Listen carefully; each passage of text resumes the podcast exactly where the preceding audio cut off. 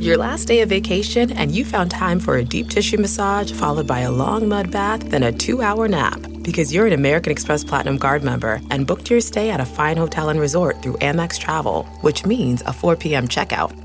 And those relaxing vacation vibes can keep going at the airport in the Centurion Lounge. Just a splash. Before you board the plane, back to reality. That's the powerful backing of American Express. See how to elevate your travel experiences at americanexpress.com slash with Amex. Terms apply. This episode is brought to you in part by Audible, your go-to destination for thrilling audio entertainment. Whether you're looking for a hair-raising experience to enjoy while you're on the move or eager to dive into sinister and shocking tales, Audible has an exclusive collection of thrillers from best-selling authors that will keep you on the edge of your seat, like The Guest List by Lucy Foley. Experience stories like never before, where every chilling detail is brought to life by captivating sound design. Plus, as an Audible member, choose one title a month to make yours forever. And now, new members can try Audible free for 30 days. Just visit audible.com slash WonderyPod or text WonderyPod to 500 500. That's audible.com slash WonderyPod or text WonderyPod to 500 500. Welcome to the Nerdist Podcast number 614. A couple of quick things, then we'll get right into the show. Uh, my molecules are vibrating because I don't think I've slept in almost two days, uh, but it's been worth it. We Today's December 18th, Thursday. Yesterday, the 17th, we did our last episodes of At Midnight for 2014, and uh, so we will not be back until January 5th of 2015, which when we do, we're going to be on at 11.30 for two weeks, filling in the gap between Colbert and Wilmore. So we'll be at midnight at 11.30. Uh, if that is a problem for your brain, then just justify it by saying, oh, we announce a winner at midnight. Uh, but we're going to be following the Daily Show uh, just for those two weeks, which is a, a, very big deal for us. So please tune in. It's half hour earlier, so you don't have to stay up as late. Uh, also, I'm uh, putting a bunch of dates for my stand-up tour, Fun Comfortable, uh, on FunComfortableTour.com. A ton of cities, so go there and, and check it out and come out to a show. Uh, so we finished at midnight last night.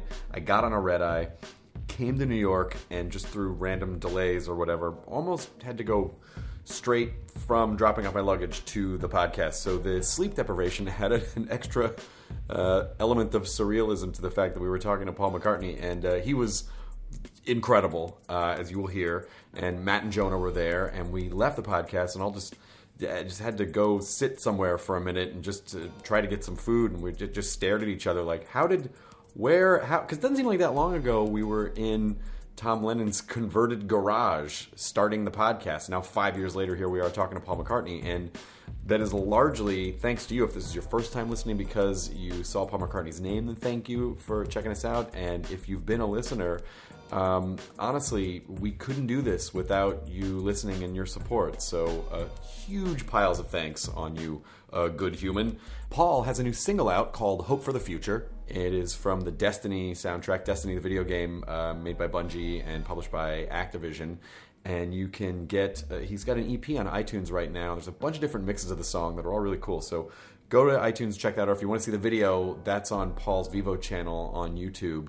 But uh, I am honored and appreciative and uh, freaked out to say here is the Nerdist Podcast number 614 with Sir Paul McCartney. Now entering Nerdist.com.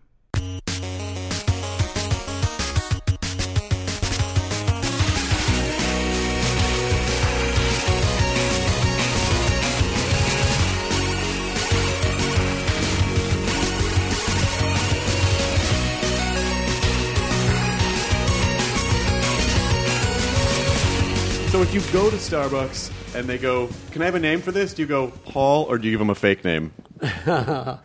yeah, no, I pay cash. Oh, you just pay cash, man. I'm a cash man. What's your drink of choice? We're in uh, Starbucks. Yeah, in the Starbucks. Uh, soy latte. Nice. Yeah, that's good. You getting into almond milk? I'm getting real into almond milk. Yeah, these days. I like almond milk. Yeah, very ever so good for you. Yeah. This Yeah. is very nice of you to have us to your office and check. Oh, it's good. Have you done a podcast before? Have you done a what? Have you done a podcast before, or is this your first? one? Um, yeah. oh, you have. Yeah, I've okay. done 'em, yeah. Yeah, I'm, okay. I'm right up with it, man. All the way. Yeah. I just turn my phone off. Madly professional. That's a sweet. I've never. That is so sort of sweet. Now it's we're looking at an old-fashioned Nokia here, but you know why? Because it fits anywhere. Mm-hmm. You know, like, phones are getting a little bit too big for me, and I was I was at some place where there were some young kids, um, thirteen-year-old girls, kind of thing, and the phone went off, and I pulled it out. and went, Wow, what's that? so small. This is the latest thing. you know. Chrome, small thing. we are we are going back. I think it's going to loop back around to small phones again. You know, small's small's good for me. I can just stick them anywhere, kind of stuff. You know, it's- Yeah. you know, otherwise they start to have to go in a bag. Yeah. You know, stuff. Do Which you? I noticed you have with. yeah, you. we all have. You we all carry. bags, Yeah, We all carry you dude have purses. to. Yeah, yeah. Not me. What? Just the jacket. All right, that's fine. Just the hipster backpack. It's just a jacket. Yeah. Do you uh, like the amount of accessibility that we all have to each other now? That we're so interconnected that people can track you down at any second. Well, you know, I mean, I like it for people who want it. I don't want it. You know, but I am a special case. You know, when you kind of get famous, you don't want people to have availability to Sure. you. You know, whereas anyone else they say, "Oh, I'm going to, uh, you know, so and so Four Seasons restaurant tonight. I'm looking forward to it." Like, no way would I ever do that. You know, I'm like, I'm going um, somewhere else tonight, and I don't want you to know where. Hey, I'm did you see that tweet? Paul's going to the Olive Garden again. You're just never at the Yeah, when he's really going to Outback Steak. no, that's the truth, you know. But um, yeah, so I don't, I don't really get that accessible. I'm, I kind of try and keep out of it. Um, and the, the trouble is, you know, you don't want to look like a dinosaur. Sure. You don't want to look like someone who doesn't get that there's these things called emails. Right. You know, but having said that, I- don't like it. Uh, you know, I'll be in a restaurant and I'll see a, a couple and they're both on the phones. I want to go over to the guy and say, look, man, she is beautiful. Just put your phone away and look at her. Talk to her, you know. Same with her, you know. But you see that these days. All the time. And then Yeah. someone said, we were talking about it, someone said, no, they're probably asking each other what they're going to have. They're texting. What they can't look at each other in the eye. Broccoli looks good, but uh, yeah. So I'm I'm I am a bit of a dinosaur. Like I kind of walk along the street, no headphones, looking at New York because I'm still a tourist. So I love it, you know. But, but it does mean I observe more than the average beast, probably. Yeah. Do you do, is New York, do you do you live actually in live in New York most I, of the time? I have a place here, yeah. Of course. In fact, upstairs. Oh, is it really? Yeah. Oh, that's fantastic. Do you? Uh, how is New York to you? Do you? Is it? Is this a place you feel like? Oh, you know, if I had to, if I had to pick one place to live, like this might be the place. Uh, no, it would be uh, England, Mm-hmm. you know, London or somewhere. But I do love New York. So I'm I'm lucky because I got a New York wife, so we split the time between the two. Yeah. So I get the best of both worlds. When was the uh, first time you came here? Um, with the Beatles uh, in like in 1960. That that really was the first time. that was you've the been first time I've ever been to New York. Any of us, yeah, and it was mind blowing. You know, because not only were we coming to New York for the first time and like everyone looking up all the buildings and stuff, but we were on the radio. So, and you know, it was a cool radio show playing great stuff, mainly ours. Yeah. But um, you know, so it was a it was a sort of out of body experience, but it was very special. Wow, that's crazy. So you've actually never been able to come to New York just completely anonymously. No, it's true. Wow. No. And even now, you know, I think I'll put my jacket up and my coat and I'll get the shades on and I'll kind of push my hair back a bit. First block, I go, hey, Paul. yeah, man. You take a photo? Well, mm, no. How do they spot? How do they spot you? They just know. People just know. They can just sense I it. wonder about it. You know, I don't know, man. You know, I'm, I was just thinking because I just walked a couple of blocks here because traffic's really bad, and I knew it was going to be late for you guys, so I just got out and walked. And I'm thinking, which bit of me is it? You know, I put my collar up, so maybe it's not the chin bit, and I've got shades on, so you know, I think oh, the hair might be a bit of a giveaway. Hair could be a giveaway. anyway. But uh, I don't mind. You know, I like walking around. I like meeting people. And I say maybe I don't always do photos because you know what the trouble with me with photos is it's not me. I'm not me anymore. You know, as long as I'm me in the room with you guys, that's fine. But the minute I'm posing I mean, we'll probably do a photo at the end of, Of this. course. I mean, listen, I, I didn't want to trouble you, but if you would. well, you know, when you're posing on the street, you're that famous guy. Yeah. And suddenly, you know, I may not want to be him. I may just want to go into Starbucks. I may just want to go do a bit of Christmas shopping or something. So, um, yeah, so that's that gets a bit. But I do it, you know, and I say to people, look, happy to chat with you, shake hands, let's just talk. And somebody said, you spend more time with them than you would for a photo. Why don't you just do a photo and get it over with? I said, because it robs me of me. Yeah. It changes, you know. I'm not. I'm not this guy. I think I am inside. I'm that guy on the poster. So you know, I, I hold to that more than a lot of people. And also, when you when one person stops you, then all of a sudden it starts to turn into this like horde of, and then Well, you don't- yeah, and then that's you- right. and then you don't get anywhere. But I'm interested to hear mm-hmm. about how the what's the disparity between the guy in the poster and, you, and the guy that you think is inside. Um, he's very famous, um, uh, and I'm not. I'm like just a dad. I'm like a granddad, you know. So uh, that's the, that's me. Seems like me. I'm the guy who drops my youngest daughter off at school, talks to the school moms. That's me, you know. Um, but then the next week I'll be in Rio in front of forty-five thousand people. that's him, and he's, I like him. Yeah. You know, but I prefer me. Yeah. So it's a thing. I've always done it. Really, at the beginning of the Beatles, I remember George and the Beatles saying to me, "Why'd you go on a bus, man? You're crazy. You know, we've gone. We're beyond that." I said, "I like it. You know, I just like the feel of sort of you know, paying your fare." And, and I did it in New York. I was. I came in from Long Island on the Jitney. You know what the Jitney is? No. It's um yeah, it's it's a bus. Okay. Basically, and it comes in from Long Island, and uh, so I took it, and it was great because I had this long book I was reading, so I knew I had this three-hour journey. It was great, you know, book time.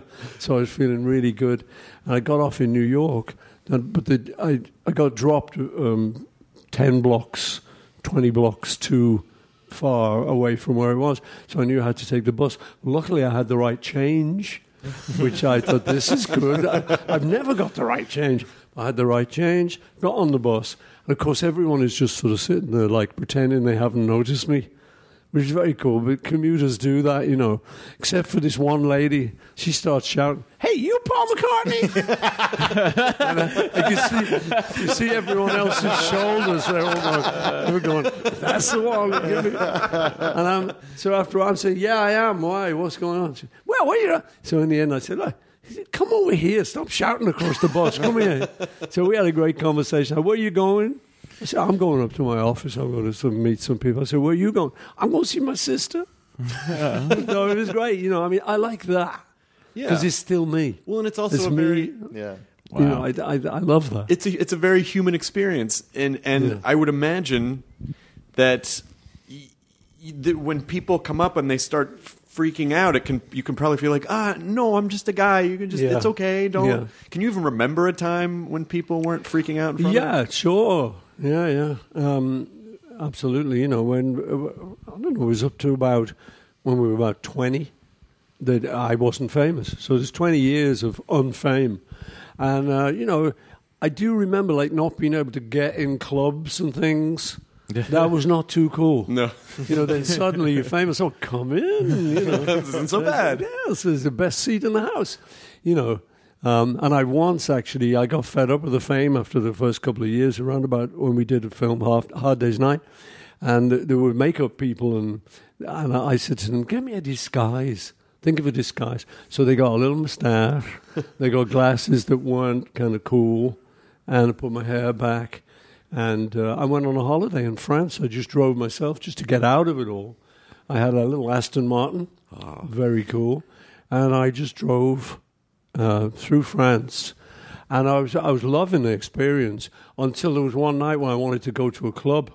There was a little thing. and I, there was no entertainment, you know, in the hotel I was at. It was a little little cheap hotel. So, but I went to the club. And of course, as the disguise guy, no way was I getting in. so I said, um, "S- s'il vous plaît, you know, and they're like, no, no, no, no, no, no, no. So I went back to the hotel, got, came back as him. oh, we're monsieur. Oh, entrez. You know, it's like, the, that proves the point, you know. yeah, so yeah, it's uh, it's a it's a mixed blessing. You know, I'm very happy. You know, I'm glad you know to have both sides of it. But I must say, I do like the privacy. Yeah, and so when you when you go to France to get away, at that point, it's only a couple years in. Do you say like, I don't know if I can do this anymore? Or do you go, well, like, how do you refocus your brain and how do you how do you because that can crush a lot of people. Yeah, no, it's I was like super conscious of that because I think you know as a kid, I was one of these kids who would would get like on a bus, go a few stops, get off, take a look around. I, I was always you know liking to just see people. It's like I felt like I was an artist gathering info. Mm-hmm. You know, so I go, oh, this is good. Oh, I, I love that. You know. Um, yeah, so so that was the thing, you know, that I was always very conscious of being just me and that kind of very private guy. And when uh, the Beatles got famous, um, I thought, uh oh, wait a minute, this this this is going to get we're getting really big now. So I thought there's got to be somewhere where I'm going to be a, a bolt hole. So I went on holiday to Greece one time, and nobody knew who I was. And I, you know, again, I was trying to sell myself to the local band. So we, we were in this group, man, and it's really big back in England. They, they're going, yeah, you know, Calimera. But um, so I thought, well, this is great because Greece will be the place where I can go, you know, and get away from it all. And then I go back to England, and a couple of months later, it was, you're number one in Greece. I was like, Can't oh, no, anymore. you know. Yeah, so, uh, but then at that point, I thought, I've got to make the decision. I've got to either quit this whole thing because I don't want to be that guy, Mm-hmm. or I love music too much and I've just got to deal with it. And I made the latter decision. Yeah, I mean, when We you're, appreciate that decision. Thank you. when you're uh, are, are you would you consider yourself kind of a workaholic? Do you think do you think you need to be doing stuff at all times? Uh, you know, I don't think so. I don't consider myself that. I may be. People say I am. But, you know, I point out that we don't work music, we play it. And I mean, it sounds a little bit, you know, facetious, but I think it is true. Music is my hobby. So, you know, eh, if now I had a chance to just have a couple of hours and go and write a song, I would be like really excited about that possibility of, well, what? It could be anything. You know, man, it could be like the greatest rock song ever, or it could be a very sweet ballad. Let's see. You know, so I just because I'm so excited by that, that's kind of what drives me. Just, um, I just love what I do. You know, I'm very lucky. I have a friend named Liam, and he told this story. Hi, Liam. I think it might be true, uh, but he said that you like took over a school or something, and and and and people, young musicians, would come in, and then you would work with them not just on working on their musical abilities, but also trying to understand the business of music at the same time. Yeah, um, my the school I went to in Liverpool was called Liverpool Institute High School for Boys. It was a thousand boys in this school, and I went there when I was eleven, and then uh, on the way to school, one of the mornings, I met George Harrison, who lived near me. So we were like schoolmates going to the school. So it was a very special place for me growing up. And I really, I think I got a very good education free because it was a state school, you know. So my parents didn't have much money, so that was a kind of a really good thing. And then years later, after the Beatles' fame, um, I went back there just to pay a little nostalgic trip, and it was falling down. They'd they'd uh, neglected it. The roof would, kind of come off, and the rain was coming in. And it was like parquet flooring that was all like bubbling up, and it was it was really just going to drop, you know. So I started a campaign to save it because it was it was built in 1825. So you know that's like massively historic. It's a big famous Liverpool building, you know. So we did a big campaign. We saved it and we we made it into a performing arts school. So it's now called Liverpool Institute for the Performing Arts. And that's what your friend will be talking about. Is that I go up there and um, talk to the kids, try and help the kids who are doing the songwriting course. The first thing I say to them is, I don't know how to do this. Because it's true. With songs, n- nobody ought to know how to do it. You know, because you, you don't want a formula. So I, I, I listen to what they've been writing, make some suggestions. You know, maybe that second verse would work great as a first verse. and so we do that little one on one. So I do that, and uh, I go to the graduation, and I, you know, talk to the kids and stuff. But it's great. I really love it because not only did it save my old school, which is like very important for me. I say to people, half the Beatles went there. you know, that's that's, that's important. you know, so uh, yeah, so I go back and I do that, and but it's great working with the kids. You know, it's uh, it's good hearing because it's quite uh, various types of music they come up with. There'll be um, a kid from Norway who's like folky and who's going the sort of Dylan route. Mm-hmm. So that's nice to listen to. And then there'll be someone who comes in with a kind of hip hop and a CD, dance music. It's good. You get all the kind of different types. And uh, we, we, the school does really great. It actually pays for itself. Wow.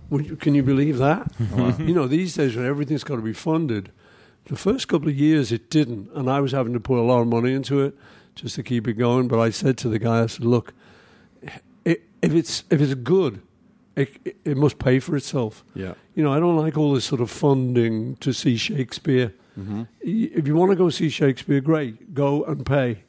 That'll keep Shakespeare alive. But you know, always funding him, it's like he's no good. but but, but if we fund him, he'll stay around. So anyway, I said to the guy, "Look, you know, really got to try and make it pay." So he he really listened to me and and did great. So now it actually pays for itself, and the, so it, it's really good. And I go up there, and uh, I'm so glad that it's you know going, it's keeping going. And the kids who come out of there, I mean, what it's like, what can we teach? You know, we sat down early days and said, um, what can we do here? You know, we can't teach them to be a John Lennon because that's you can't teach that. Right. Can't teach you to be a, a, a Dylan. That stuff just comes out of the woodwork somehow, and we don't know how that happens. But what we would do is we'll teach them, like your friend said, you know, like um, in my case, it's like music, songwriting, but they do acting, dancing, management, business stuff. And the great thing is, um, what will happen is all the kids then interact so the songwriter will get the video people to make his video with them, and they'll use the stage people to light it. Yeah. It's really cool. And I go up there at graduation, and it just gives me hope. In fact, hope for the, the future. future. Interesting. It's very How good. How do we get around to that? no, no, it is true that that is like really what I feel every time I go up there. You know, it's it's just so sort of cool. You see all these young graduates about to be unleashed on the world. And in our case, because we can't teach them to be Dylans, what we teach them is to, to be people who can get work. Mm-hmm. So they often work in like the West End shows. Uh, there's one guy who, who was into um, the rock and roll business, and uh, I, I, meet a lot of guys who who are doing that now, and they're really they're well trained, you know, and they go and they come, they want to work, they don't have that kind of. Uh, it's like, yeah, what are we doing? They're like they're on it, you know. And I think that's about what we could teach. But I had a guy recently who was doing monitors for us. We were rehearsing, and uh, had a couple of gigs, and he was really cool, young guy, really on top of his game. So I said, "Wow, great! You know, keep my eye on this guy." And he was from LIPA. So next time we were going out, I said, we've got to get this guy John to so and so. He was so cool. He said, you can't have him. He's out with Coldplay. so, you know, it, it, was good. So, uh, yeah, but it's a really nice school. I love it. You know, the feeling there is very inspiring. How do you tr- so trying to understand the business of music, which I mean, like, it, which seems now obviously it's changed and everything is splintered and it's all yeah. different and weird and there's yeah. so many different platforms. But when you started, where all of a sudden you uh, you guys were super successful and then how did you were just dropped into this business yeah. so how did you navigate that at the time and how did that not how did that not get in the way okay you know um, I, I think about that because it's so not like that these days but what it was was we had a little period in liverpool where we were pre-fame just kids mm-hmm. knocking around guitars, just doing what you do when you're trying to be in a group, you know. Then we had a quite a big period in Hamburg we got this engagement over in Hamburg, uh, and there we would work something like sometimes like eight hours a day, you know, in shifts. You you certainly would work five in an evening, but then on the weekends sometimes it stretched right into the morning, you know, and you so you work long hours, and being kind of um, young guys who were kind of interested in what was going on. You know, we liked the new films, the new books, the new records, the new this and that. We would get really bored over those eight hours, churning out the same 10 songs that we knew, 20 songs that we knew. So we learned lots and lots of things. So when, it, when we got back from Hamburg, we had quite a lot of experience in dealing with audiences, in taking audiences from nothing to the club was filled. You know, those are all great training things. You really, literally, we played this place called the Indra. Um, I think it means India in, in German. And um, it, w- there was nobody in there. And so we were like really having to, with the, the, the, the people hold the sign up at my, sh- uh, at my shows now. Because the, the guy, the uh, Geschäftsführer, was like the manager guy of the club, he said, Mach Schau. Mach Schau, you know, make show. Oh. make show. And we go, what's that? What's he mean? You know, but we had to gradually learn how to do that because you, you'd see a couple of students at the, at the door and they come in and we go, this is our kind of, these are our people, you know, and we'd just be playing. But they'd look at the beer price and they go, no, it's a bit. you know, that's what matters at that age. And they'd go out. So we thought, no, we've really got to capture them even so we learned, you know, we see them, we nudge each other and go, dance in the streets, and dance, clapping your hands, moving, doing this. We are so great. We are vital. You've got to come in. Don't worry about the beer price. Share one beer all evening, but come in. And we gradually built that. So it was jam packed by the time we'd finished that engagement. So we learned so much. So, in answer to your question, we learned because we were like, interested guys. Yeah. We were looking around at what, what was going on and we were sussing it and, and learning. So then when it came to be minor fame, we really kind of looked around and saw how to handle that. And, and because we had the strength of the union with the four of us, Sure. we were like, if one of us was a bit off colour, the others would help. You know, so it was always, you always had the guys to fall back on, which was a great thing. But by the time we got into major fame over here, let's say on the Ed Sullivan show, we were like fully formed. We were like a fully formed beast mm-hmm. with four heads. and we kind of knew how to do it. But nobody over here knew that we knew that. So they saw us in this one broadcast on Ed Sullivan show. People go, What the? Where did they come from? but we we'd been really working at it real hard. So as I say, I do say to kids these days, to try and get that experience if you can. Just p- try and play loads of clubs or one club a lot. But just try and do loads of things. So by the time you're propelled to, uh, you know, X Factor stardom, if that's how it's going to be, you'll know what's going on. Sure. You'll have a clue that, you know, this is what I must do. I must make a good record. I must write a good song. I must not be taken in by the whole thing of fame.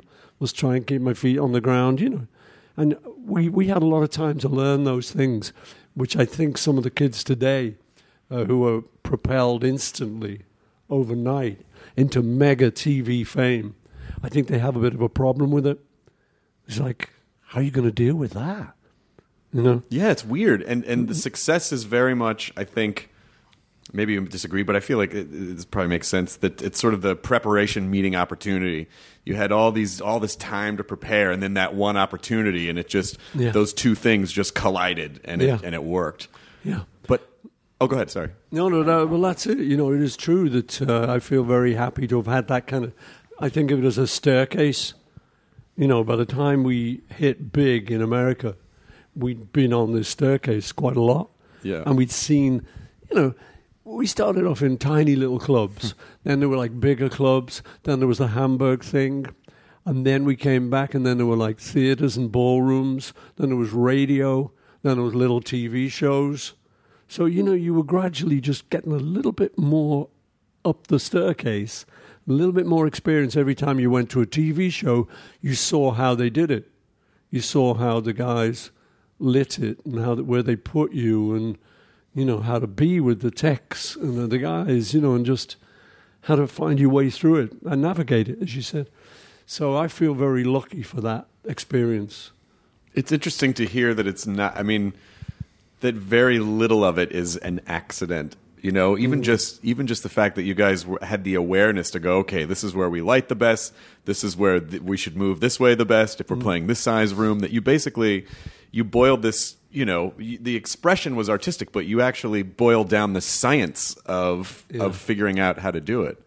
Yeah, I think so. You know, I mean, you got to remember. I mean, we were quite smart the Beatles, he said modestly. but we were, you know, we weren't thickheads. We were quite, you know, John was well educated. He went to a grammar school. Me and George did too. Ringo didn't. but yeah. Ringo, you know, University of Life. well, you know, in his case, I mean, the thing was, like, he was very ill when he was a kid he had peritonitis, uh-huh. which is like life threatening. And his mum was told, told he wouldn't live. So Ringo was like an incredible survivor, you know. Yeah. Uh, so he didn't go to school, but virtually he was like in hospital all the time, oh, you wow. know. So, so when he got out, but you meet him now, he's a very clever guy, but it's it's self taught.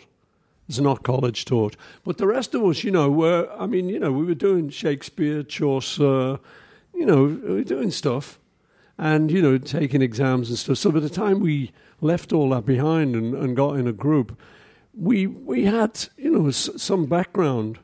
Um, I had a really good English literature teacher at school, one of those guys who gets kids and you know knew how to reach us because mm-hmm. at that point we were 16 year old Liverpool guys who didn't really want to know. You know, yeah. It's like we had to go to school, so all right, teach me, but I don't like this you know. But he, he reached me, and he was a very cool guy. So I, I got a love for this thing, and I actually, you know, did quite well in, in the exam um, because of him. Um, he was teaching me Chaucer, and, you know, that's like Old English. Right. Hier wimpel pinche was. And for like Liverpool guys go, what? what? He said, no, let me explain it to you. You know, and he'd break it down. He'd show, show the English translation and stuff. So I got kind of fascinated by it all. And then I thought later on, you know, when we got in the Beatles and started becoming writers, me and John particularly, and then George and Ringo later, um, when we started writing, I always thought that that stuff in my education kind of vaguely informed what I was doing because I'd been forced to read a lot of poetry. I'd been forced to learn stuff out of Shakespeare, you know, just because I had to take an exam, so I had to learn it. Um, but I thought later, you know, it was kind of cool. So I kind of know, you know, and you kind of know how things flow. And that I think that kind of fell into my songwriting. Sure, that you were able to take this kind of classical structure and shake it up mm. and make it fun and a little yeah. a little messy around the edges. And yeah, do, I mean, I, I hope this isn't a weird question, but my generation, like watching the Ed Sullivan footage, we just see it as two dimensional black and white. Yeah. Is there any way you can describe what it looked like? To like what was what yeah. was that three dimensional experience? Oh yeah. Uh, well, I mean, first of all, you know, it was four young guys coming to New York uh, onto this show that we had no idea how big it was because we didn't know who Ed Sullivan was. Sure. Didn't know who Walter Winchell was. Didn't know who Ed Murrow was. You know, these were all like American famous people. So we'd kind of looked into all of that. Um, but yeah, so we ended up at the Ed Sullivan Theatre, and to us, it was like just a high rise in England, we'd gone to TV studios, but they'd been kind of purpose built, low rise things by the river. Right. Little, little, places, you know, little like little like little film studios. Suddenly it was like it was just like it looked like a tenement building. And you go up in the in the lift and go up to one floor and where the studio is, then come down to another floor for the makeup. And um, no, it, it was incredible, you know, because it was smaller than we thought it was. It was 3D. it was in color. what? and it seemed to us very modern. You know, Oh, that's wow. like, you know, about all history. You know, when you were a kid, you look back at your photos now and go, my God, it's so long ago. Right. But of course, at the time, you thought, wow, I love these new jeans. you know, these are so hip. Uh, so we thought it was like really amazing. Um, little things would happen, like we were told to go and get makeup, and we're sitting in the makeup chairs, and we're going, I don't really like makeup. You know, we'd rather not, you know, we're guys, we'd rather not do this. And the, the girl said, Trust me, you know, I know this show, I know the lighting, let me do you. So she did it, and we were like all come out orange. And we were like, Oh my God, this is going to be terrible. She said, No, trust me, you know, I know, I work this show every week. So we went out with these orange faces in this, in this little place with a curtain, big curtain. And sure enough, when you look at it now, it doesn't look orange at all. It doesn't like like really necessarily look like we've even got makeup on. but uh, no, it was very 3D, very exciting for us. And I say these curtains were, were there, um, which was always kind of kind of a thrill stroke frightening experience but to come out from behind curtains you know suddenly you haven't just ambled on like i do in my show now and just it's going to get to see people and so you suddenly you're revealed you know. And i had this one moment where i was for the first time in the whole history of the group i was going to sing this one song solo because we'd done this record called yesterday and um, I said it was just me so suddenly I was there, standing with my, my guitar behind these curtains, and um, this guy comes up who was one of the curtain holders, you know, to make sure they don't snag. There's always a guy on the inside of those curtains. See, you didn't know that. Didn't know that. Showbiz, baby. There's some. There's a guy on the other side who has an amazing story about the time he pulled the curtain for the first time on the yeah, Beatles. It does. And, he, and I have an amazing story about him because he said to me, I'm standing there, there's two seconds to go. And he just says, Are you nervous? I said, No. You know, lying. Yeah. Because I was just a little bit. But, you know, at that age and at that kind of stage of I think I could control it. And I, I look at the thing now, I don't look nervous. Anyway, I said, No, I'm not. He said, You should be. There's 73 million people watching. I go, Oh, thank you. The curtain's open. I'm there. I'm on live in front of 73 million people singing this song. I'm wondering why I haven't fainted. But in that experience, it probably just feels like you're in a club with a bunch of weird machines staring at you, right? Yeah, well, to some degree, yeah. But you know, I mean, when a guy points out you're not, you're on TV. Um, No club is that well lit. and then, of course, you know, the thing was the kids. What you don't see too much on the TV stuff is the audience, which is a lot of screaming kids. Yeah. uh, and that was good for us um, because that, those were our people. So even though we were in a, a, a TV studio in famous New York, in famous Ed Sullivan's program, we could still relate to these people who were screaming because these were our fans, and so that kind of took the edge off it a bit. Yeah. We kind of knew what to do with them, Yeah. you know. Whereas if it had just been no audience, I think it would have been like much more nerve wracking. Sure, and probably a little more sedate or a little. I mean, can you, Hmm. if if you're playing and there's no audience, which I'm sure you've had to do before, do you do you pretend like there's an audience right there, or do you play? Do you just sort of play to the camera, the sort of intimacy of the camera? You know, um, I think a bit of both. I think you, you try and pretend there's an audience there, but you, you realize there isn't. so you go, oh, come on, just get on with it. Uh, you know, each situation is different, and you just deal with it uh, as it is, kind of thing. You know. Yeah. How do you define in your mind? How do you? First of all, are you hard on yourself?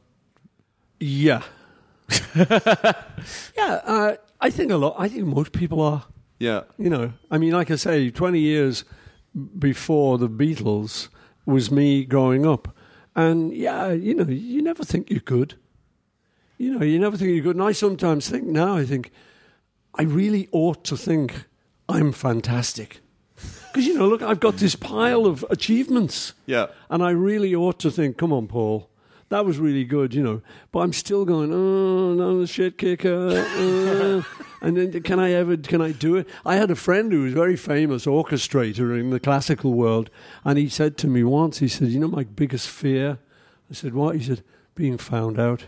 Oh yeah, of course. The and this is, I, and I talk to people, and I a lot of people have that, and it doesn't matter how great they are.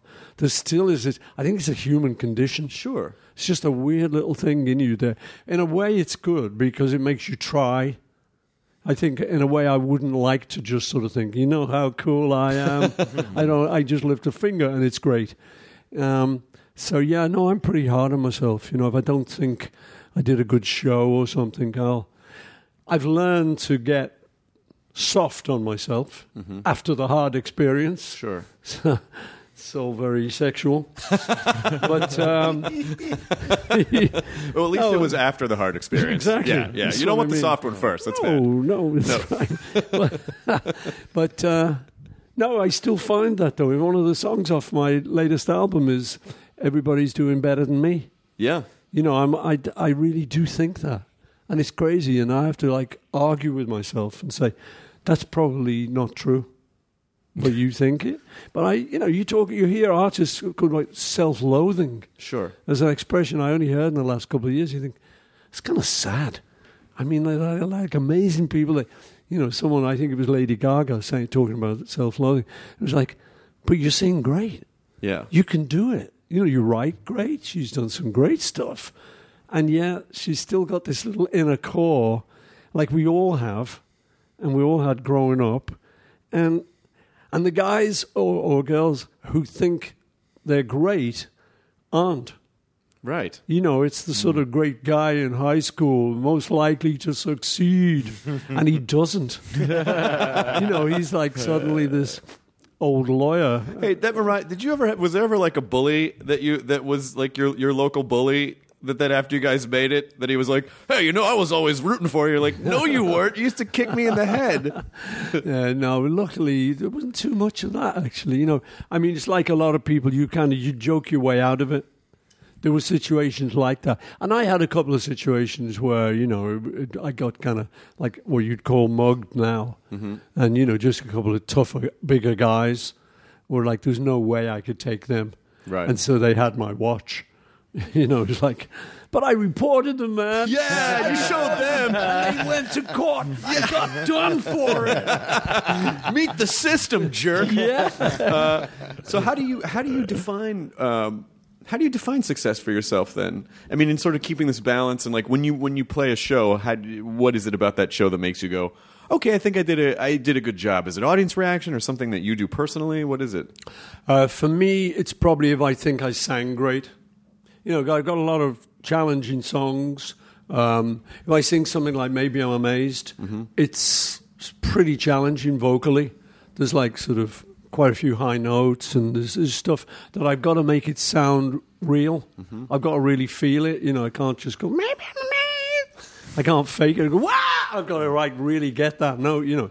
So if I think I've done good, that's probably the best for me. I sort of think, you know, quietly, you know, the guys in the band say, good singing, man. I go, thank you. I dimple shyly. But, you know, I think that's kind of what it is for me. And then there's audience reaction. Sure. That's really important, you know. And uh, luckily, touch wood, these days, um, we have fantastic reaction, you know. I would say, I was just talking to my promoter, actually, we're going to do some shows in Japan. And I saying to him, you just put one show on sale, right? Just see if it sells out. Then you put the next one on. Just don't put three on, Right. And and have it like be slow. So I'm I'm very aware of that, you know.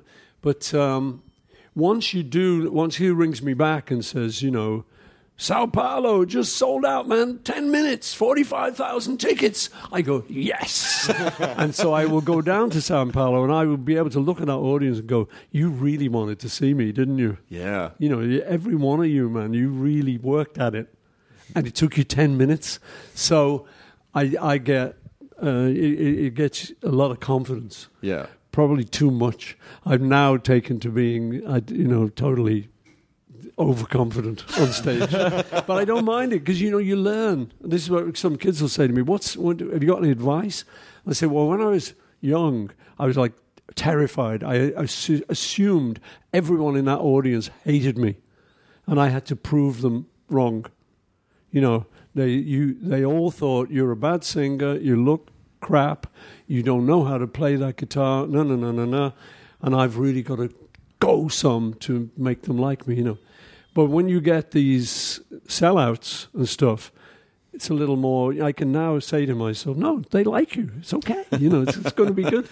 So I will go out there and, and really have a good time, you know, and think these are friends. Yeah.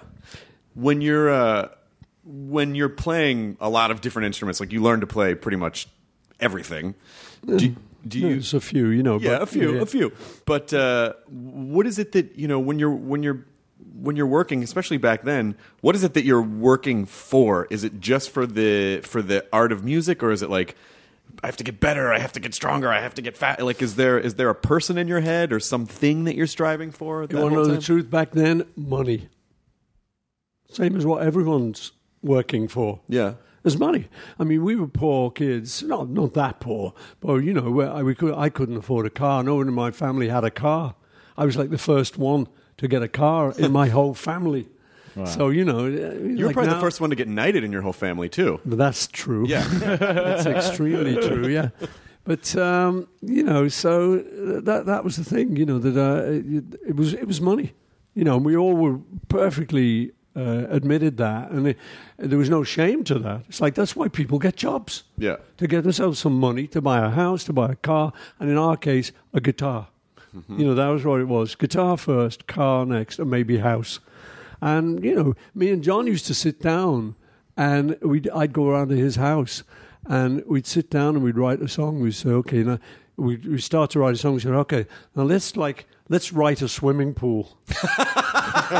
What's the swimming pool song? what is it? I don't know, man. But um, we would we would think like that, you know, because. And now it's become a little bit more shameful to think like that. Oh, come on. You don't really do it for money, do you? I mean, and now I, I don't. Yeah. But, um, but certainly in the beginning, it was money and girls, Sure. to tell you the truth. Sure. It was like, you know, we couldn't get arrested on the girl scene till we got in a group and we had no money. I mean, my first job, it really sounds like my grandparents talking. My first job was £7.15 a week. What's that, like $15 Yeah. Yeah. a, a week, you know? So, yeah, so we wanted money, man. I wanted more than $15. And uh, so that, that was the early motivation. Sure. And then the nice thing was because it started to get kind of f- fun to do and artistic, that then that became the next uh, reason to do it. Sure. It was like, this is really cool, man. Wait a minute. You know, we've done, uh, you know, that such and such a song. Now maybe I could do something like about loneliness and old ladies. Okay, yeah. So I did Eleanor Rigby, you know, and I'm going, oh yeah, this is cool. So maybe what about someone leaving home, or then I'll write she's leaving home. So you started then to just be in into it for the joy of the art. But at first it was not that; it was pure money. Did you, feel any uh, superstition about? Oh, we got to protect this thing, or did you feel free? Like, I think if we do anything, it's gonna work. Yeah, no, we were we were. Um, I think the great thing about us is we're four intelligent guys who are really interested in this world we were growing up in. It was post-war, uh, World War Two, because our parents had been in the war. My dad was like in Liverpool. I was getting bombed. And my mum was, you know. And I often think, geez, you know, what, they're having a baby in the middle of all that? And there's me, like, in, in my cot crying. And there's, like, Hitler sending bombers. And Liverpool got bombed. Yeah. Seriously, you know. So, uh, yeah, so it was that generation, the, the, our parents who'd been very fearful and then been very glad to get out of that. So then it was sing songs. Uh, cup your troubles in your roll kid bag. Yay! Come on, let's have some fun. You know. So they then things got better for them, and obviously for us, consequently, because we were the kids of that. Um, and then suddenly there was this time when um, rock and roll arrived, which then was really very liberating. And it was like, oh, wow, this is seriously good. Soul arrived. Um, you know, a lot of American music that we were listening to.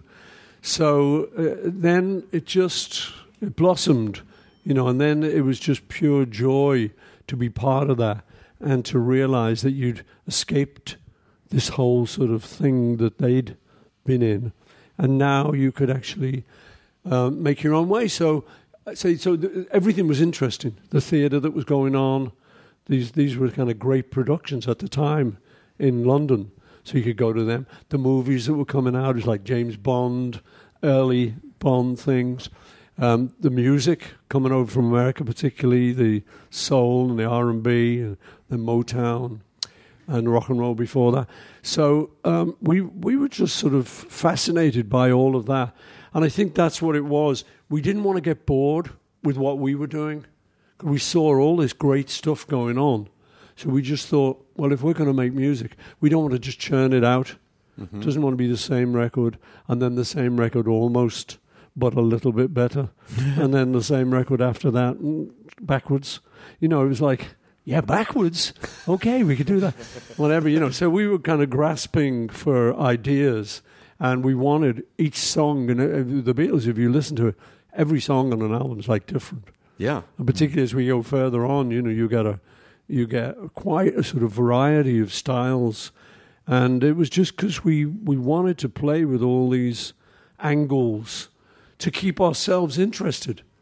You know, we wanted to do stuff that had good lyrics because we didn't want to sing bad lyrics.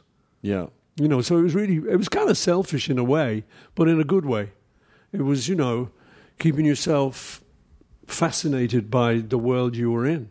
Well, I think that's really that's that's really important, especially in success, because I think a lot of times success makes people scared because yeah. they don't want to they don't want to lose the thing that they have. Yeah. And so they stop taking risks and they stop experimenting. But it sounds yeah. like for some reason you guys had the opposite thing of like, oh no, this is the time to yeah. you know, play a saloon like to do to make a Rocky Raccoon song or to do like to just play with different yeah. instrumentation and different orchestration. Yeah, yeah. well that that really was what it was and we never felt that kind of uh, oh you've got a formula, stick with it. It was like you've got a formula, get rid of it. Yeah. You know, it was the absolute opposite. And uh, so we kept ourselves entertained. And it, it was, we would have really felt like we were really doing something radically wrong if we hadn't moved forward.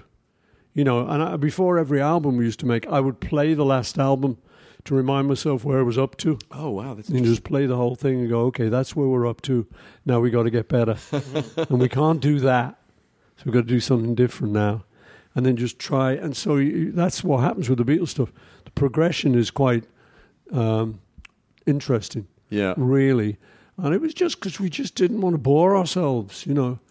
And uh, I mean, something like a song like Yesterday, I'd written it. Um, actually, the melody came to me in a dream. It's a crazy story. But so I had this thing that I thought was kind of magical melody. Um, and once I'd finished up the song, I took it to our producer George Martin, and he said, um, uh, by now, you see, it was catching, so he was getting into this. Oh, let's do something new. So he, he came along with us. You got to give him credit for that. He didn't kind of keep trying to pull us back. Oh, come on, you don't please please me. It's a big hit. Let's do you please me. Do, that would be that would be great, you know. Uh, and so we were. You know, I said, well, here's this song yesterday. He said, oh, he came to me the next day. He said, I've had an idea to put a string quartet on it. I said, "Oh no way, man! String quartet." I was like, "Classical." I said, "We're a rock and roll band. You know, we, we couldn't do that." He said, and very wisely, he said, "Let me just try it," because I'd recorded the voice and the guitar like in one take, uh, two takes actually, but they used the first one. So, um, so we had that, and he said, "I want it." He said, "So if it doesn't work, you don't like it, we can just take it off." So I said, okay, that's fair enough. That's a deal. yeah. So uh, we did it, and I loved it. It was kind of, you know, sent tingles down my spine. It was like, wow. And, you know, this, again, this was another little lift in what we did. So then after that, I did Eleanor Rigby. Used the same kind of idea, but like instead of a quartet, now it was an octet, and it was different, more rhythmic. But that's what it was, you know, just getting excited with what you did and thinking, this could be even more exciting. Yeah. So let's do that. Wow. You know, and then you found yourself on this kind of staircase. So when uh, with Wings, did you feel like this is a, a, a, new, a brand new progression, or do you feel like starting from here, and then it's just an extension of the staircase. No, it really had to be a brand new thing because I, you know, I was very conscious of you don't follow the Beatles. you know, anyone who'd ever tried to in our career, even to this day, anyone who says we are the next Beatles That's kiss is death. dead. Yeah. You know, Oasis did it and said we are going to be the next Beatles, going to be bigger than the Beatles. And I thought, oh, we shouldn't have said that. Guys, You're good. I was in your corner, but that is not the thing to say. Now you've got to go and prove it. Yeah. You know, and it's like, don't say it, just think it and be it. But uh, yeah, Well, I also, but I think that it's that's that's such a flawed statement because I mean there were so many almost astrological elements that came together. It seems like it wasn't.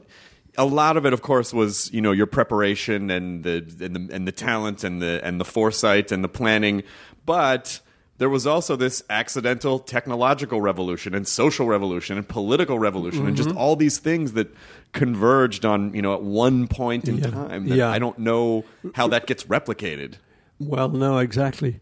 Um, also it was like historical because, as I said, you know, post-war, our parents feeling the relief of peace, Yeah. and then us growing up in that, and then suddenly being able to be artists at this young age in this scene that was feeling it too. All the painters, all the sculptors, all the theatrical people, all the actors, the directors were all feeling it. And you were in this town with all these people. So you'd go to parties and you know you'd meet with Kenneth Tynan or Harold Pinter or you know Peter Hall or whatever sculptors, painters, Richard Hamilton. You'd hang out with all these guys. So it, it was very uh, exciting. The interaction, you know. So. Um, like you know, getting Richard Hamilton to do the cover of what became known as the White Album, Sure. um, which like there's no cover. yes, what a great idea! But um, it was so exciting, you know, working with him. I I spent a week with him, and I rang the guys. I said, "Look, "I've got this idea to go see Richard because I knew him through a friend of mine who was a gallery owner, um, Robert Fraser, and." Um, I said, I want to go and see Richard and see if he's got any ideas and stuff.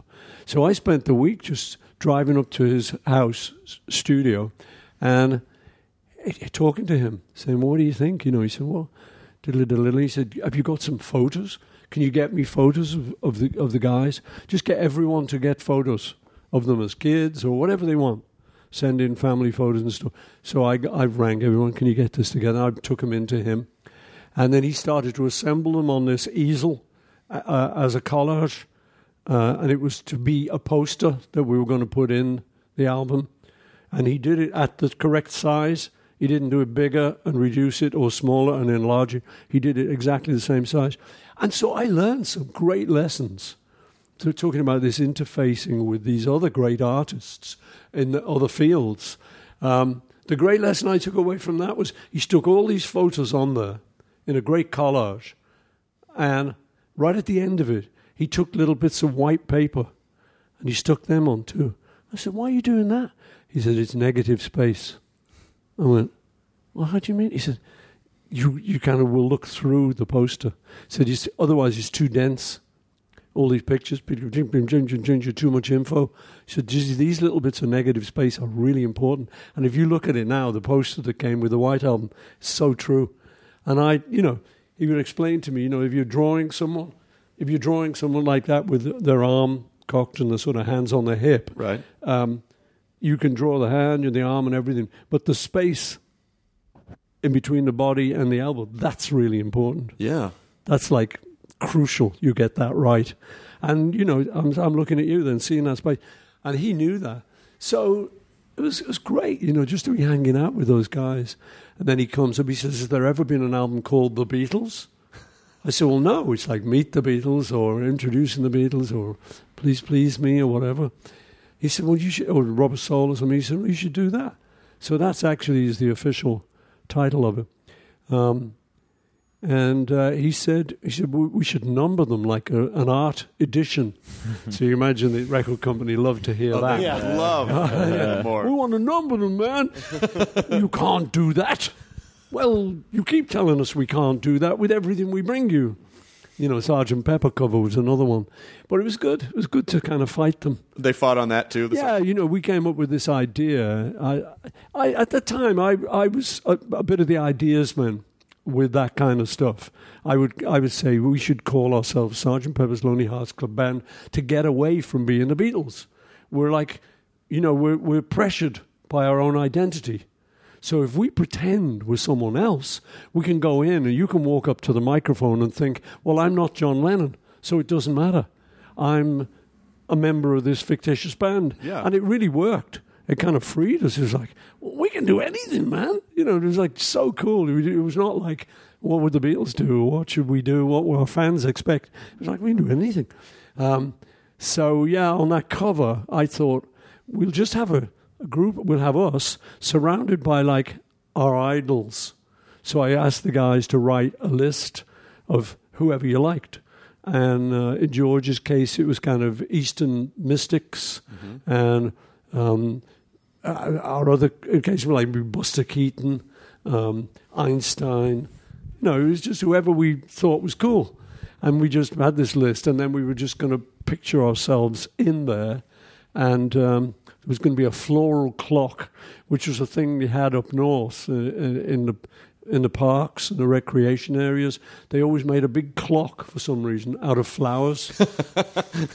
I still do it. At the entrance to Disney World, there's a big. Yeah, there is a flower Yeah. clock. Yeah. You know, I love the idea. It just was like eternal. Yeah. It's, the time is always this, you know.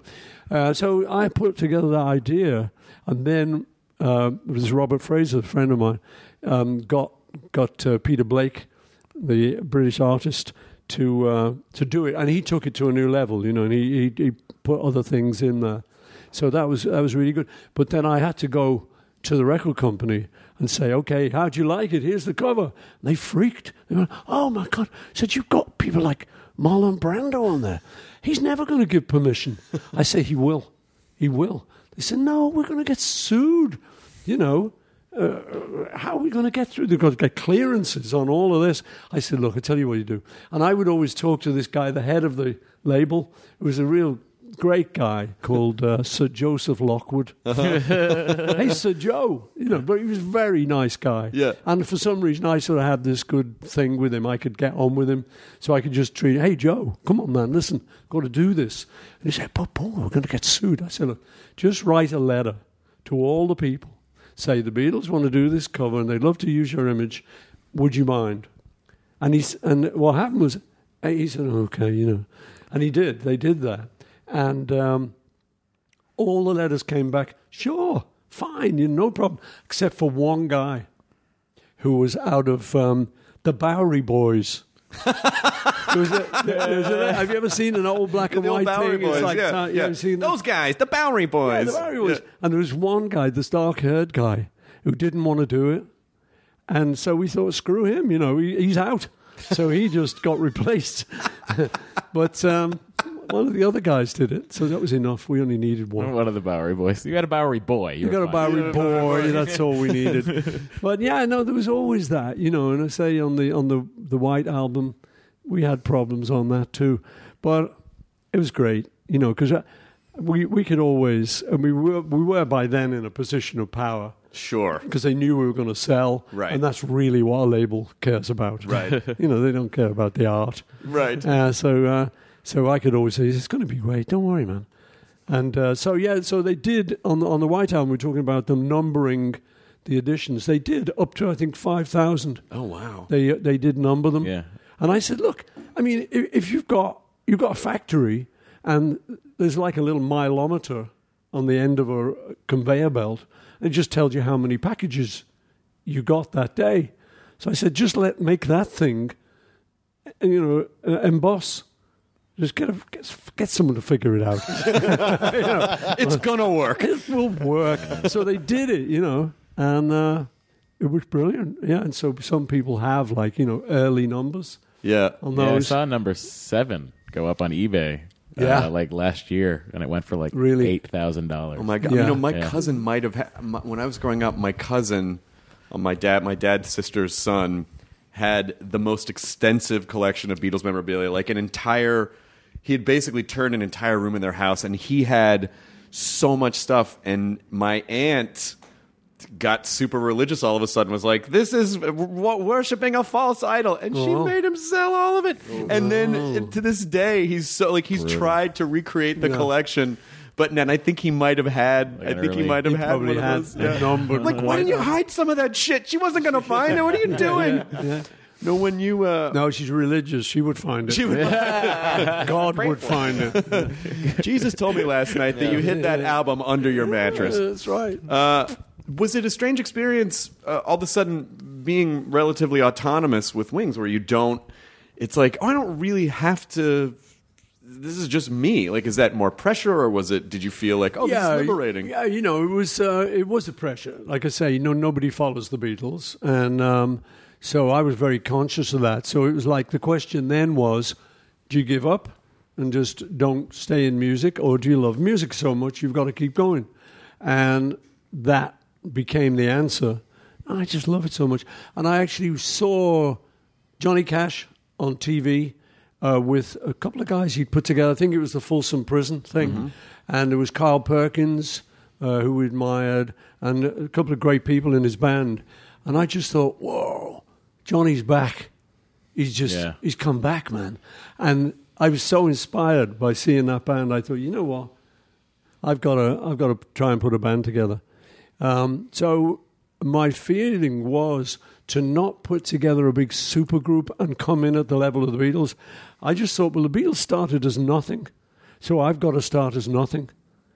And uh, you know that was a tough decision, and it was like I made things difficult for myself because you know because people would say, "Oh, they- they're no good." I say, "Yeah, we unfortunately we've got to go through a period of being no good." sure in order to learn how to be good with this band. And the one thing we can't do is do stuff like the Beatles did. So I, I, uh, uh, promoters would go be crying. I mean, said, "Would you please do one Beatles song?" I said, "No, we are Wings. We do not play Beatles songs." You know, it was only later when I became comfortable with the success of Wings sure that I thought, oh, I can I can do Beatles songs. It doesn't matter now. But at first, it was very uh, difficult situation. But um, you know, we, we, we did it. We we really came from tiny clubs. We played. Uh, we went round to universities, and we just we didn't tell them we were coming. We showed up in a van with like, and it was just we'd, we'd knock on the student union. Say, do you want to have Paul McCartney playing here tomorrow? The guy go, "Are kidding me?" And so yeah, he'd have to come out to the van. and I'd have to go hi. And so when we would play, um, so we really came up from the bottom again. You know, really gradually did what we'd done with the Beatles. Uh, I just felt for some reason I had to do that, and um, it was only years later, by '76, that we finally could come to America as a fully formed band sure and really play big shows and kind of know what we were doing. But till then, yeah, it was it was quite a pressure. Wow, it's you know time and time again when I hear about people who have sustained success, that it, it is about when you boil it down, it's just making it about the work and nothing Yeah. else. Well, you know that's the thing, and and I'm lucky because the work is play. Yeah, You know, the, what, what my work is intense, but in the end, it's still playing an instrument. It's still something joyful. but even if even if it's a song you played like over and over and over, and you Yeah. can still find new joy and playing. Yeah, uh, you don't that go. is- oh. that is very strange because you know I I wonder about that. You know, because there are certain songs that I feel the audience wants to hear, so I include them and they work. You know, but I do sort of ask myself, aren't you fed up of this? I'm going, no. Look at all those. It used to be cigarette lighters. It's now phones. Right. Look at all those lights. Look at all those lights in the audience. 45 45,000 e-cigarettes. There's 45,000 lights and you're singing Let It Be. Come on, man. Yeah, You've got to get with this, you know. And I so I do. And I just I just try and sing it better all the time. Just try and put more meaning in it, more feeling in it. yeah. And I, I actually get off on it, you know. But I do think you should really be fed up with this by now. it just doesn't seem to happen. Luckily, you know. If as long as they're not, Yeah. you probably answered this a million times, and I apologize. But did, were you guys really gonna all show up at Saturday Night Live that one time? What happened was uh, I didn't know about it because I was living in England and I came over to visit John, and he was living over at the Dakota, and so I went round to see him, and it was kind of joyful because we hadn't seen much of each other, and obviously we'd kind of grown up together, you know, and done all this stuff. So it was really nice to see him, and he uh, Saturday Night Live came on TV, and he said, said, "Have you heard about this thing?" I said, "What?" He said, "Oh, the, the, Lorne Michaels, who's like the producer of this show, he comes on each week and he makes an offer. He came on last week. He made an offer to the Beatles, NBC, and apparently Lorne really did go up to NBC." Um, paying department and said, "What will you, what can you give me for the Beatles?" And they, they gave him a fee which was standard rate. You know, there was no. So, so he said, "We can give you, you know, two hundred and six dollars and forty cents, or whatever the figure was." And John said, oh, "This would be hilarious." He said, "We should go down." He said, "It's not far. You know, he said, it's only a few blocks, really. It's like what ten blocks from where he was living." He said, "We should go down." So for like ten precious minutes, we were going, "Yeah, well, we could do it. We could do it, man." And then it was like, "Oh no, come on." We can't. We can't do it. Let's let's just stay at home and watch the show, uh, ah. and you know, have a drink. so we elected to do that, which is good, really, because it gave me a little bit more precious time with him. Sure. As as guys, uh, but but it nearly happened. Yeah, it was just Em and me were going to show up. Wow. Just show up and say, "Hey, you wanted us? Where's the two hundred and six bucks?" you said. There's only two of you. You're only going to have to split 50 bucks. It's 103. It's true. no, we fired the others, and we're the whole group. This is us now, the new Beatles. We're gonna be. We're the new Beatles. We're actually the half the Beatles are the new Beatles. Still not getting the 200 bucks. You you always seems to you've always seemed to have uh, a relationship to comedy too. Well, I love it. You know, like most people, yeah, I, I, I think it's great. And Liverpool's a, a great place for humour. You know, you grow up with with a lot of funny stuff going on. Uh, and in school, you were talking about bullies before. That's the other way out. Mm-hmm. You can run or you can be funny. I'm- and so you get so many comedians who tell you that. Mm-hmm. You know, I just joked my way out of it, man. Because these great big guys you see in the movies that are on the football team and they're going to thump the hell out of you. Yeah. But you go, hey, da da da. Oh, he's funny. But uh, yeah, so Liverpool's a, a very funny place. My dad was a funny guy. They just had funny expressions. And I say, I think a lot of it was to do with the horror of the war. Of course, And coming up after that, it was like, yeah, let's just joke. it's a coping mechanism. Yeah, that's how they learn to cope.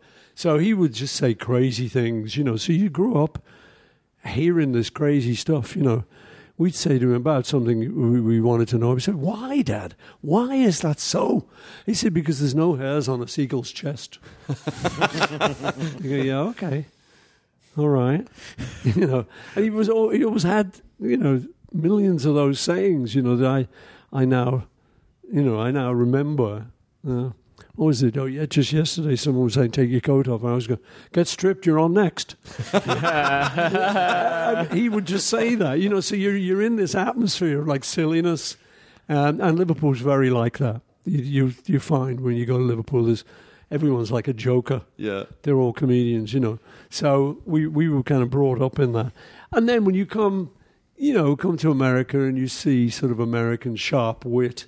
I mean, I used to see Second City of course. in London. They they used to tour, and I used to see them and used to think, wow, they're great, you know, really funny. And then coming here and seeing SNL and all of that because it was all the early stuff, you know. You I just love it. I mean, I was actually over there yesterday uh, because I know Lorne. Come on, what? Give it up. oh my God, you have made it. Anybody want a job in comedy? Just come and see me.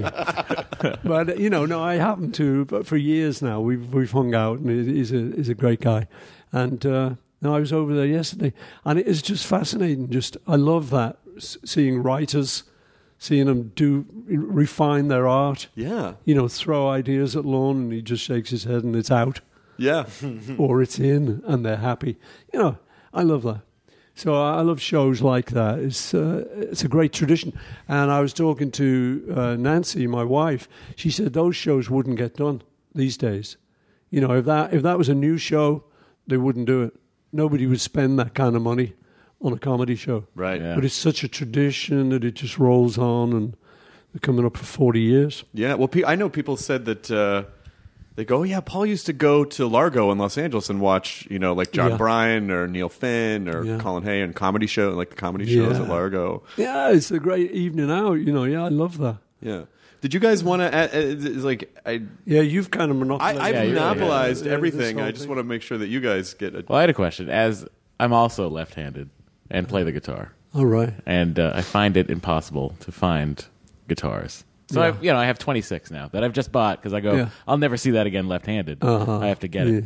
So when you started playing, there were like no left-handed There were guitars. no left-handed. You, I had to turn the strings round.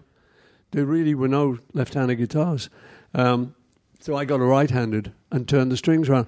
And um, the problem was up at the nut where you've got the little holes that, Yeah. that take the strings before they go to the machine heads. They it the other way around. So I'd, I'd be putting my little thin first string in a great fat hole.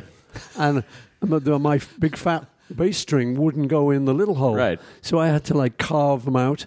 So I'd have to carve out what was meant for the Easter, the little string, Yeah. and then I had to put paper or match Yes. sticks in the, in the other hole.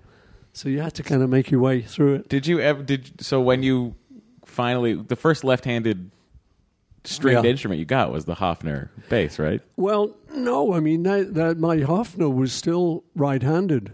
Um, the scratch plate's the wrong way, wrong side. Ah. So I still was gouging out the the nut, you know. Um, it was only much later that I got an actual lefty when they started making them. Yeah. realizing that there were plenty of people out there. But uh, I always used to play the wrong way round. I used to play, try Oh, like and Albert play King. as a yeah. Yeah. I tried to play the wrong way around, but then I saw a picture of some guy in a in a, in a magazine, Yeah. and he was playing left-handed. And wow, it's possible. Yeah. So I turned mine around and then had to change the strings and That's stuff. how it was when I saw you. I said, "Oh, you This can is- do that. Oh yeah, Get me a lefty." yeah, yeah, yeah. Oh, that's great. Jonah? Do you uh, did you ever play uh, "Temporary Secretary" live? 'Cause It's No. one of my favorite Oh, songs man. of yours. It's I would love to. You know what? We we were actually just talking about doing that Really? because yeah, I'd love to do that.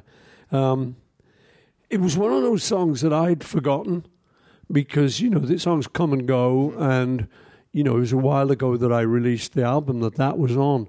But then I just somebody said to me, "There's a guy in Brighton. There's a DJ uh, in Brighton. He's playing the hell out of it." I said, "What?" What was he playing? He's a temporary secretary. They're going crazy, like all the clubs. So it, it went round all the clubs. So again, you know, it reawakens it for me. I go, this is cool. Okay, let me listen to it again. Wow.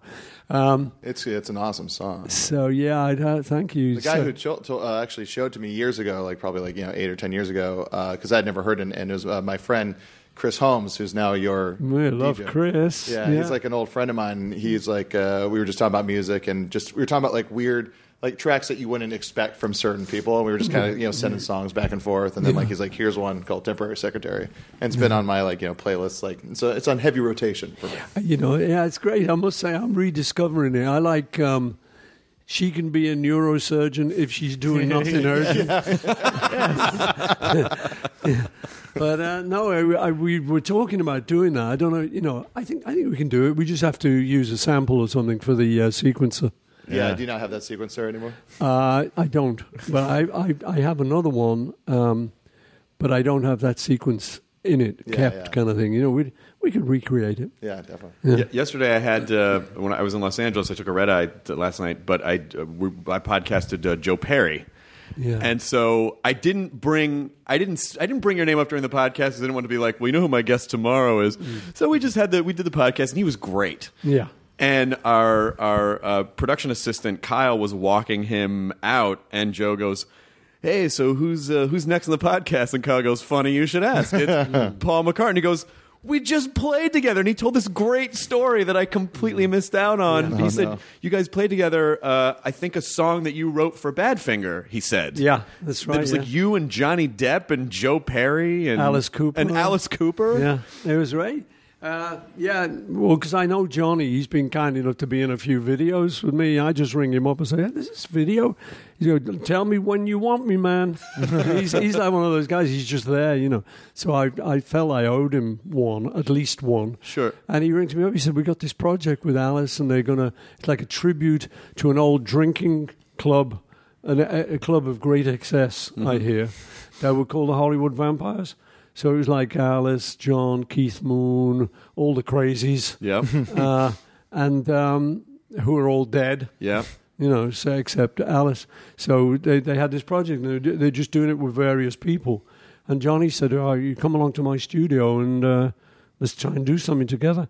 So we, we got this song, "Come and Get It," which was a hit for Badfinger that I wrote for them, Yeah. and uh, we did that. And Joe was there, you know. So it was a great afternoon hanging with these guys. It was a lot of fun. It's going to come out on an album they're, they're making.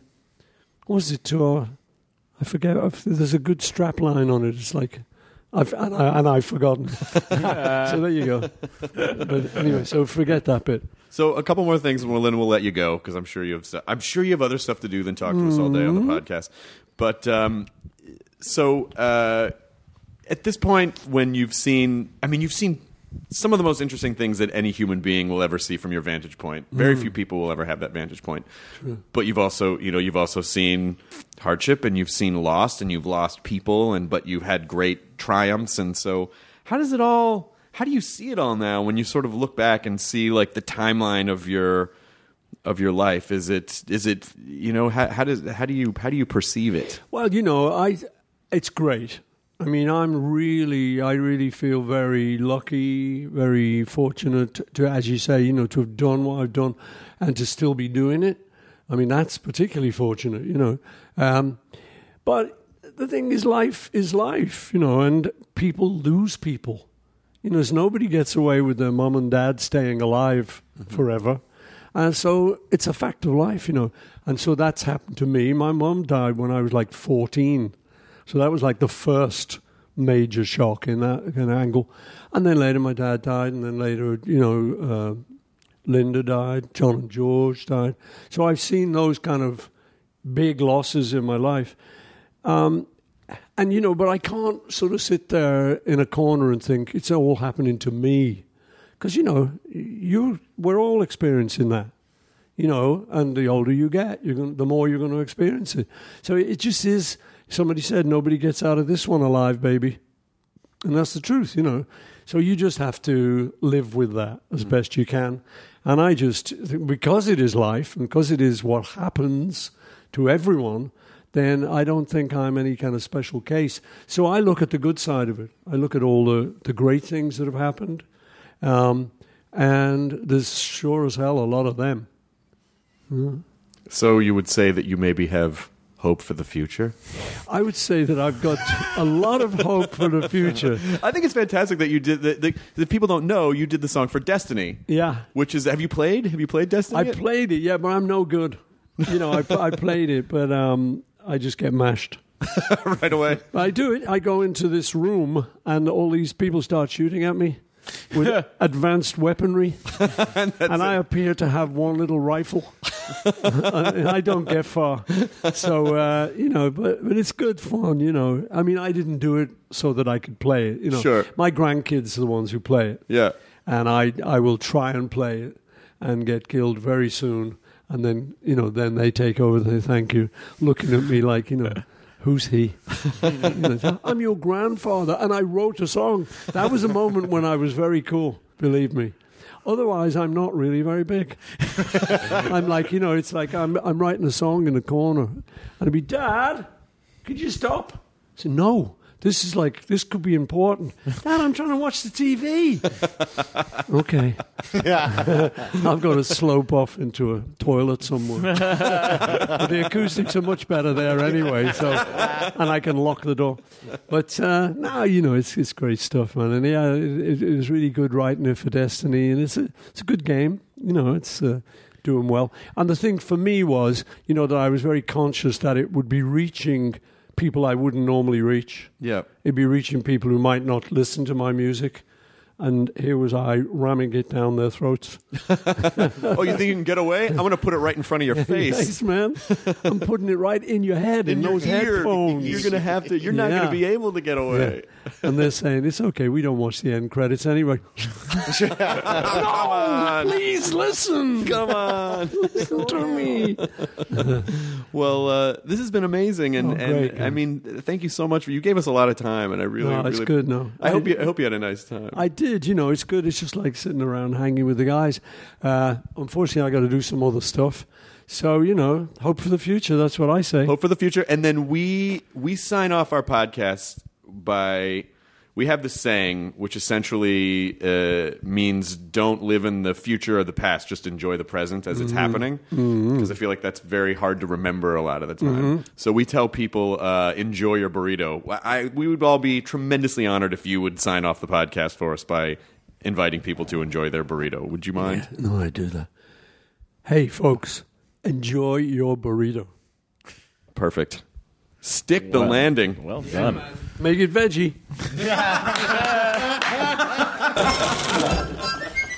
No, what more? More of that. Okay.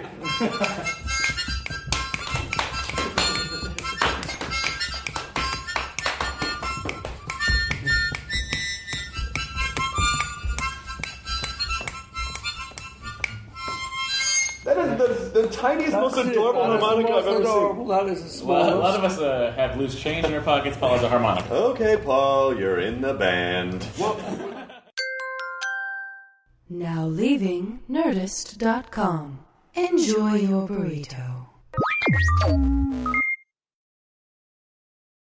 It's all a lighthearted nightmare on our podcast, Morbid. We're your hosts. I'm Alaina Urquhart. And I'm Ash Kelly. And our show is part true crime, part spooky, and part comedy. The stories we cover are well researched. He claimed and confessed to officially killing up to 28 people with a touch of humor. I'd just like Sure. to go ahead and say that if there's no band called Malevolent Deity, That is pretty great. A dash of sarcasm and just garnished a bit with a little bit of cursing. This motherfucker lied. like a liar. Like a liar. And if you're a weirdo like us and love to cozy up to a creepy tale of the paranormal, Or you love to hop in the Wayback Machine and dissect the details of some of history's most notorious crimes. you should tune in to our podcast, Morbid. Follow Morbid on the Wondery app or wherever you get your podcasts. You can listen to episodes early and ad free by joining Wondery Plus in the Wondery app or on Apple Podcasts.